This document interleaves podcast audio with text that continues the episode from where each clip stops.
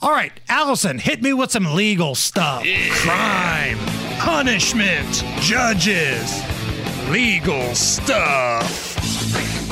So you remember that guy? He was a member of the U.S. military that defected into North Korea. You remember this guy? Yeah, Travis King. Yeah. Private Travis King, I believe is his name.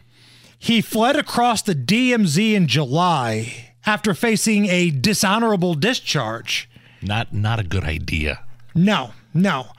Well, he was transferred into the United States via China. He is now in the United States. Boy, so boy, imagine being that bad. North Korea didn't even want you. Fat Boy is like, well, this guy's a piece of crap.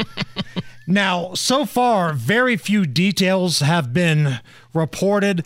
We don't really know his health condition or his mental state at this point. But this was the guy that sought refuge in North Korea because he had ill feelings toward the United States military. He thought he was being mistreated. He thought there was racial discrimination. So his remedy for all of that was to defect to North Korea.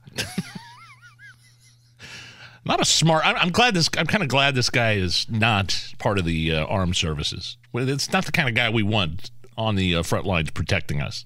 Right. Right. I don't, want, I don't want a guy that thinks that North Korea is going to be better than whatever punishment he has uh, waiting for him here in the United States. Now, normally, Fat Boy North Korea, they don't have any sort of diplomatic conversations with anybody. But there's a couple people they listen to the United States, Russia, and China. And that's not even all the time.